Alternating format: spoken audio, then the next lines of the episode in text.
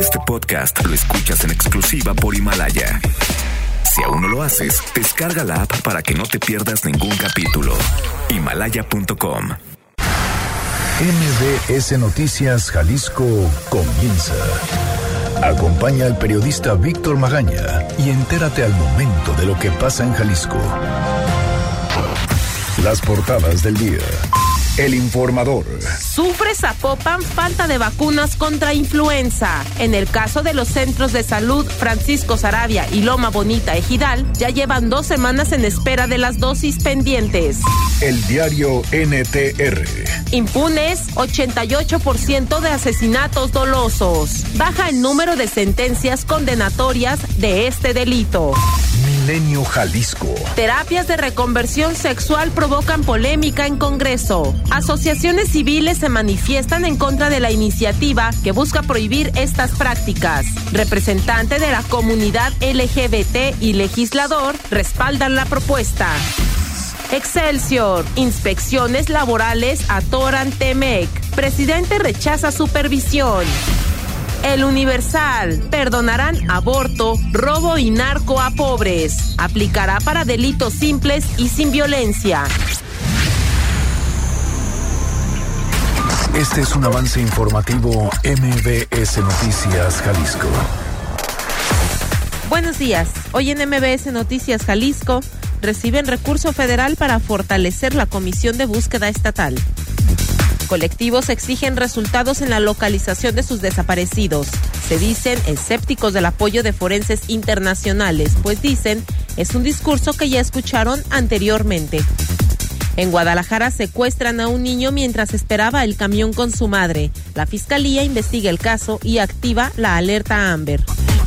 En Jalisco, cuatro de cada diez robos a vehículo particular son violentos.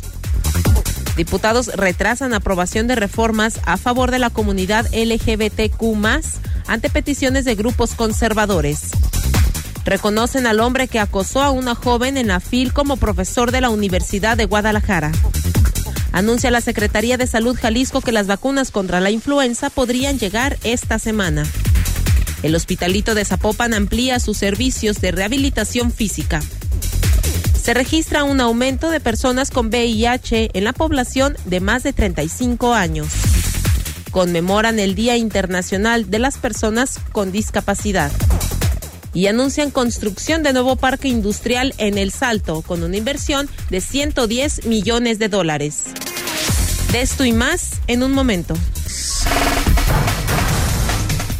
Muy buenos días, ¿cómo le va? Hoy es miércoles cuatro de diciembre de dos mil diecinueve. Erika Arriaga se encuentra en la producción de este espacio informativo y Hugo López en los controles operativos. Los teléfonos en cabina son el treinta y seis, dos noventa y ocho, dos cuarenta y ocho y treinta y seis, dos noventa y ocho, dos cuarenta y nueve. Las redes sociales, arroba M B S Jalisco en Twitter, M B S Noticias Jalisco en Facebook y mi cuenta personal, arroba semáforo en ámbar. Además, también tenemos un canal en Telegram. Usted nos puede encontrar como Víctor Magaña, guión medio M B S. Oiga, Roy Courtney es un estafador profesional que no puede creer su suerte. Ha conocido online a la adinerada viuda, viuda Betty McLeish, y a medida que ella le abre su corazón, Roy se sorprende a sí mismo al darse cuenta que alberga sentimientos hacia ella, convirtiendo lo que debería ser una estafa fácil y sencilla en una de las situaciones más complejas de su vida. Helen Mirren, Ian McKellen, Russell Tobey y Jim Carter son los actores de esta película titulada El Buen Mentiroso. Y justamente tengo pases dobles para usted, para que asista a la premier de la película El Buen Mentiroso. Esta premier se va a llevar a cabo el próximo martes diez de diciembre a las ocho de la noche. Y esto, por supuesto, gracias a la gente de Warner, que nos están dando estos pases para usted. Lo que tiene que hacer es muy sencillo. Solamente esta promoción estará para el tema, para el canal de Telegram. Si usted desea participar, tiene que dejar su nombre completo, un correo electrónico en nuestro canal de Telegram, Víctor Magaña guión medio M B S, y automáticamente estará participando para los pases dobles de la película, la premier de la película El Buen Mentiroso. Yo soy Víctor Magaña, son nueve de la mañana con seis minutos. ¿Qué le parece si comenzamos? Movilidad. Saludo con muchísimo gusto a Ivet Sánchez. Ivet, ¿cómo está la ciudad el día de hoy? Gracias, claro que sí. Muy buenos días para todo el auditorio. Qué gusto saludarles. Vámonos a la zona de Colón y Urdaneta. Un fuerte accidente mantiene el cierre total de Avenida Colón en el sentido norte a sur. En este accidente hay personas lesionadas. Por favor, ceda el paso a unidades de emergencia. El tráfico es muy cargado en este punto. Misma situación, pero sobre Avenida Federalismo. Entre Garibaldi y Angulo, justo frente al Templo del Refugio, un fuerte accidente genera tráfico intenso en el sentido sur a norte. Dos carriles están afectados a la circulación. López Mateos, esta mañana muy complicada. El sentido sur a norte con tráfico intenso desde el Palomar y hasta llegar a la zona de Las Rosas. Periférico no es la excepción. Si usted va por periférico rumbo a carretera Chapala para posteriormente tomar hacia el aeropuerto, el tráfico está a vuelta de rueda. No se reportan accidentes, pero sí todavía la presencia de intensa neblina. Por favor, extreme su tiempo y sus precauciones. Es la información del reporte. Regresamos con ustedes. Muy buenos días. Muy buenos días también para ti, Ivet, y muchísimas gracias. Gracias. Seguridad. Oiga, hace algunos, hace algunas semanas y a punto de terminar el año, el Ejecutivo recibió de la Federación más de nueve millones de pesos para el fortalecimiento de la Comisión Estatal de Búsqueda, y su gasto deberá tenerse previsto para antes del fin de año. La comisionada estatal Francelia Hernández informó que el recurso se logró a partir de la presentación de un proyecto ejecutivo a la Comisión Nacional en la materia, mediante el cual ya se hicieron las licitaciones correspondientes para asegurar el gasto de esta asignación en el equipamiento de la institución con distintos insumos materiales. Escuchemos. Eh, esos nueve millones seiscientos mil y tantos pesos que nos proporcionó la Comisión Nacional de Búsqueda es para el fortalecimiento de la Comisión de Búsqueda de Personas en el Estado. Ya están comprometidos esos recursos para equipar y fortalecer a la Comisión de Búsqueda. Sí, se hizo un proyecto ejecutivo donde estamos solicitando pues todas las cuestiones materiales, como es vehículos, equipamiento, computadoras, todas las, las cuestiones para realizar acciones de búsqueda. Dijo que el recurso se añade a los treinta millones destinados este año en el presupuesto estatal, los cuales sirvieron para aumentar el personal de la comisión. A su llegada en julio pasado había tres personas, mientras que ahora laboran veintinueve en áreas de búsqueda, de gestión y procesamiento de información, análisis y contexto, así como de atención a familiares de personas desaparecidas. Sobre el dinero federal que le tocará a nuestro estado, de los cuatrocientos millones de pesos que recibirá el próximo año la Comisión Nacional de Búsqueda, su titular, Carla Quintana, aseguró que apenas habrá reuniones con los comisionados estatales para definir los montos, aunque esta instancia federal responde a las solicitudes expresas de las comisiones locales y el subsidio no puede ser gastado en contratación de personal porque eso le corresponde a las entidades, sino que debe dedicarse a acciones de búsqueda en vida, jurídica, judicial y forense. Y los colectivos están exigiendo resultados en la localización de sus familiares. Fátima Aguilar, ¿cómo estás? Buenos días.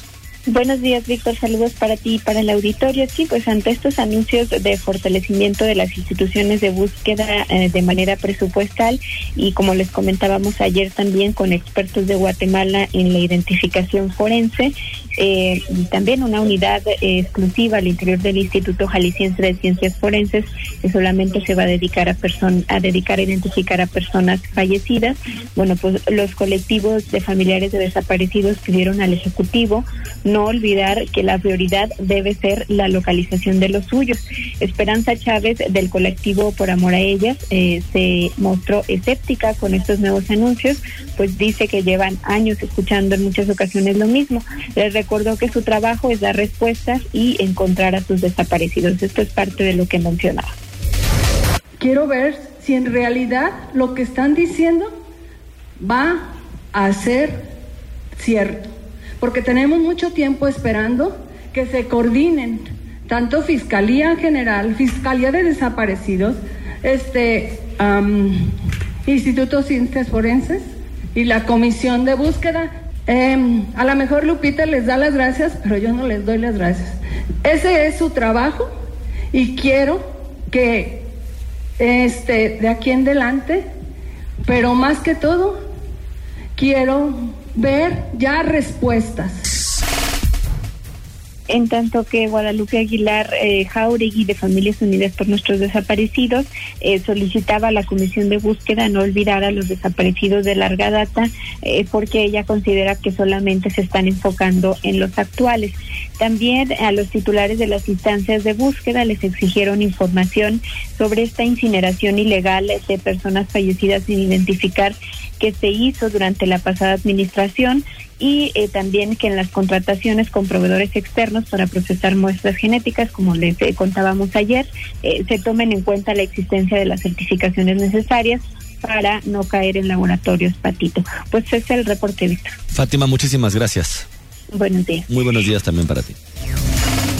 Y ayer, en la colonia Hernández Loza de Guadalajara, un niño fue capturado por tres hombres armados y privado de su libertad mientras esperaba el camión con su madre. Después de enterados del caso, la Fiscalía de Jalisco inició una carpeta de investigación por la desaparición del menor, junto con la Fiscalía Especializada en Personas Desaparecidas y la Unidad de Investigación de Delitos Cometidos en Agravio de Niñas, Niños y Adolescentes, además, por supuesto, de la alerta Amber.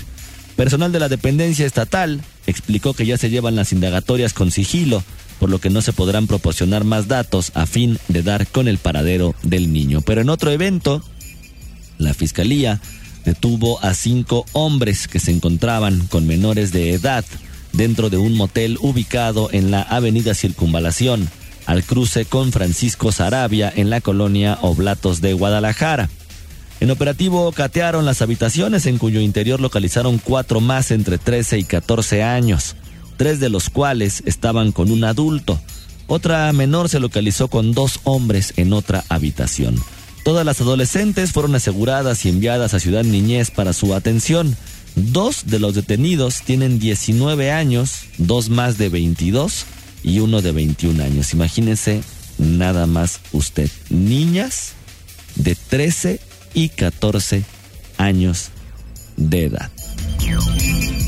El Instituto de Información Estadística y Geográfica del Estado de Jalisco informó que el cuarenta punto dos por ciento de los robos de vehículos son violentos en los primeros diez meses de dos mil diecinueve. Las carpetas de investigación por robo de vehículo con violencia se han incrementado. En dos mil diecisiete se reportó el veintisiete por ciento, el año pasado el treinta punto dos por ciento y ya para este dos mil diecinueve un cuarenta punto dos por ciento. Cifra que se cotejó con los datos publicados en la plataforma de seguridad del gobierno estatal.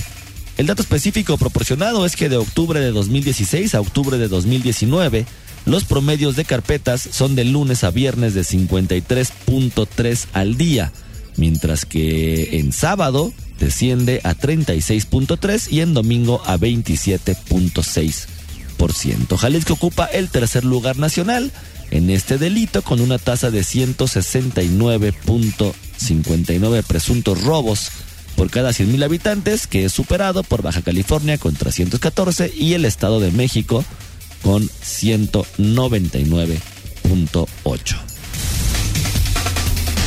Oiga, los diputados retrasaron la aprobación de reformas a favor de la comunidad L G B T Q y más, a favor de los derechos humanos. ¿Por qué la retrasaron? No se vaya, ahorita le cuento. Víctor Magaña está en EXA F M ciento uno punto uno. Estás escuchando M V S Noticias Jalisco con Víctor Magaña. Congreso. Aunque ya habían sido aprobadas en comisiones un paquete de reformas para reconocer la identidad de género y la prohibición de las terapias de conversión, e incluso se preveía que pasaran... que pasaran hoy el trámite de primera lectura, los coordinadores parlamentarios de las distintas fracciones acordaron frenar el proceso legislativo en el Pleno por peticiones de grupos conservadores. Ayer asistieron al Congreso del Estado representantes del Frente Nacional por la Familia para solicitar que se hagan foros antes de su aprobación, debido a que la iniciativa para prohibirlas criminaliza la voluntad de las personas a asistir a este tipo de terapias. Por lo pronto, los diputados acordaron la realización de dos foros con ambas partes. El autor de esta iniciativa, el coordinador parlamentario de Movimiento Ciudadano, Salvador Caro Cabrera, adelantó que el dictamen tendrá cambios para alcanzar consensos en su aprobación y su proceso legislativo se retrasará hasta enero del próximo año. Escuchemos. Es que se debe dejar a salvo la posibilidad de que las personas que quieran tomar un tratamiento, una terapia por libre voluntad, eh, pues lo puedan hacer, pero quien obligue a otro o lo haga por medios donde no esté manifiesta la voluntad, sea sancionado penalmente. Sin especificar cuáles diputados o de qué partidos, Caro Cabrera aseveró que estas modificaciones fueron a petición de varios de sus compañeros, o de lo contrario no alcanzaría a pasar el proceso de aprobación. Aseveró que ha tenido reuniones con grupos conservadores de quienes ve una intención de frenar cualquier iniciativa relacionada con la ampliación de derechos y libertades, así como cancelar cualquier avance que haya tenido en comisiones. Ayer por la tarde también sostuvo un encuentro con las organizaciones promotoras de estas reformas a fin de informarles los cambios que hará y saber si están conformes. La reforma para la identidad de género y la de incluir los crímenes de odio en el tipo penal de homicidio calificado también se van a retrasar. Y pues así se están retrasando el tema de los derechos y las garantías individuales en nuestro estado. Seguridad. Y se discutió el día de ayer el momento del feminismo para erradicar los abusos. Adrián Montiel, ¿cómo estás? Buenos días. Muy buenos días, Víctor, también para el auditorio. Mira, ayer en el foro Violencias de Género que ocurrió en la Feria Internacional del Libro, mujeres de la academia, activismo y de la política hablaron sobre su sentir de las violencias, sus causas, las maneras para la erradicación y el actuar colectivo desde el feminismo. La defensora de derechos humanos, Andrea Medina Rosas, dijo que con las recientes acciones de las mujeres en lo local y en lo global, estas se encuentran en un momento para postularse contra las incomodidades y violencias que padecen. Escuchemos. De que teniendo una imagen posible de relaciones sociales, palabras concretas que nos permiten medir la experiencia y también un diálogo para pasar por la palabra aquello que nos incomoda, aquellos miedos y que no se traduzcan en actos que limiten derechos y libertades, ahora sí podemos pasar a un pacto desde lo político.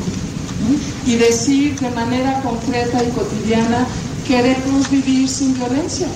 Podemos imaginar un mundo sin discriminación.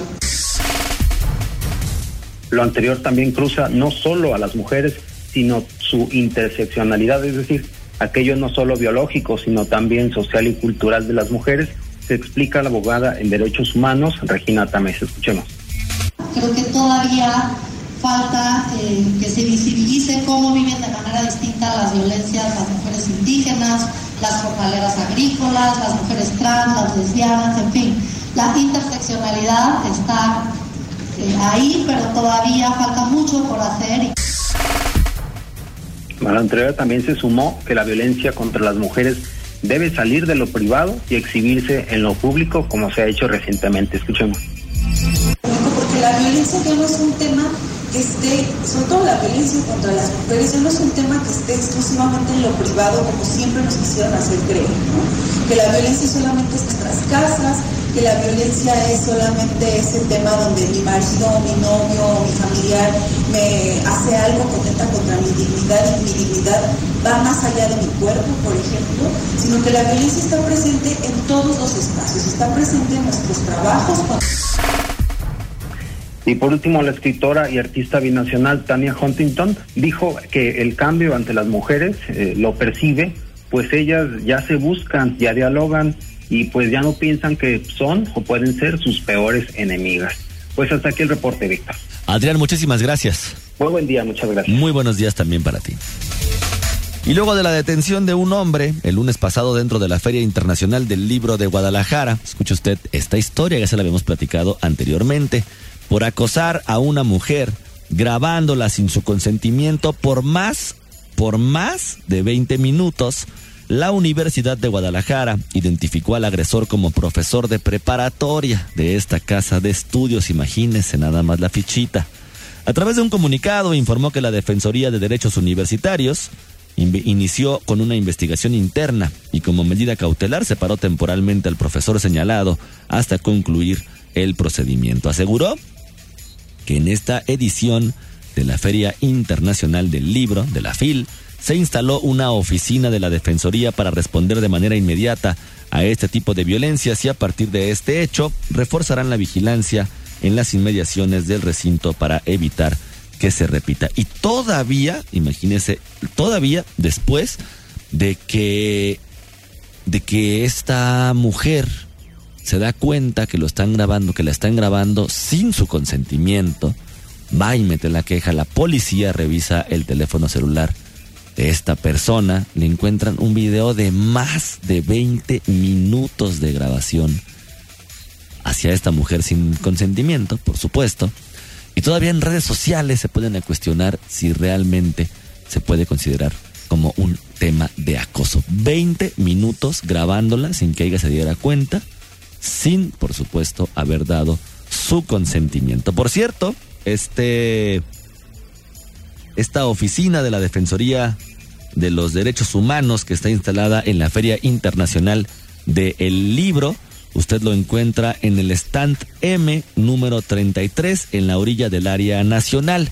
Para que se dé una idea, si usted entra por la entrada principal, por supuesto, de la Expo Guadalajara y dobla hacia su mano derecha, llega hasta el fondo. Normalmente hay como una pequeña cafetería.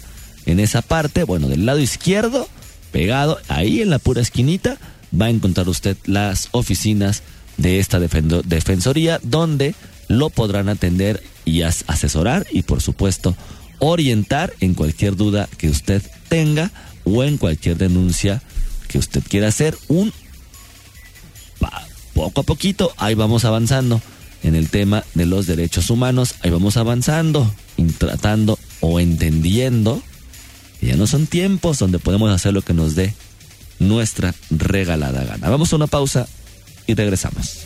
Escuchas Noticias M V S Jalisco por EXA F M ciento uno punto uno. Regresamos.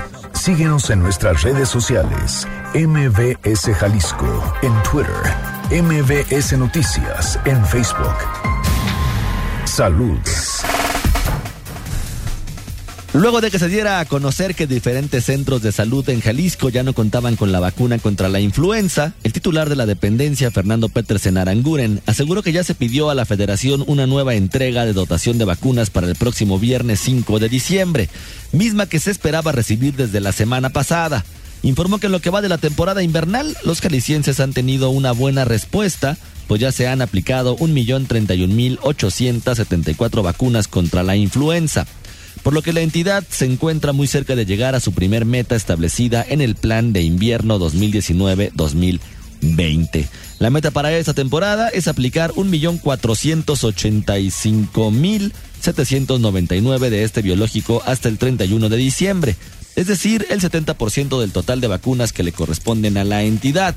Por cierto, la meta sectorial de dosis de vacunas que deben aplicarse al treinta y uno de marzo de dos mil veinte es de dos millones ciento veintidós mil quinientas setenta vacunas contra la influenza. Y después de un convenio entre el D I F Zapopan y la Secretaría de Asistencia Social a través del D I F Jalisco, se entregó la rehabilitación del Hospital General de Zapopan, también llamado Hospitalito, para la atención diaria de hasta ciento cuarenta personas con las nuevas adecuaciones del área de rehabilitación física. La ampliación de las instalaciones permitirá la atención de catorce terapeutas en las áreas de ortopedia, traumatología, mecanoterapia, medios físicos, masoterapia y movilizaciones, es decir, personas que se rehabilitan o bien que tienen una discapacidad. El gobierno del estado entregó un millón seis mil novecientos cuarenta y seis pesos para el reequipamiento en un espacio del Hospitalito que ya ofrece atenciones en un horario ampliado de ocho de la mañana a ocho de la noche. Son nueve de la mañana con treinta y cinco minutos. Ignacio Ruiz, Nicolás Martínez, Brian Estrada, María Elena Herrera, Gerardo Mojica, Armando Aguilar, Ariadna Ramírez, Andrés Flores y Jonathan González son los ganadores para asistir a la película del Buen Mentiroso. En un momento más les estaré enviando las indicaciones y su código de registro. Yo soy Víctor Magaña, pase usted un muy bonito día. Aquí concluye M V S Noticias Jalisco. Acompaña a Víctor Magaña y su equipo de profesionales de lunes a viernes a partir de las nueve de la mañana por EXA F M Guadalajara. Este podcast lo escuchas en exclusiva por Himalaya. Si aún no lo haces, descarga la app para que no te pierdas ningún capítulo. Himalaya punto com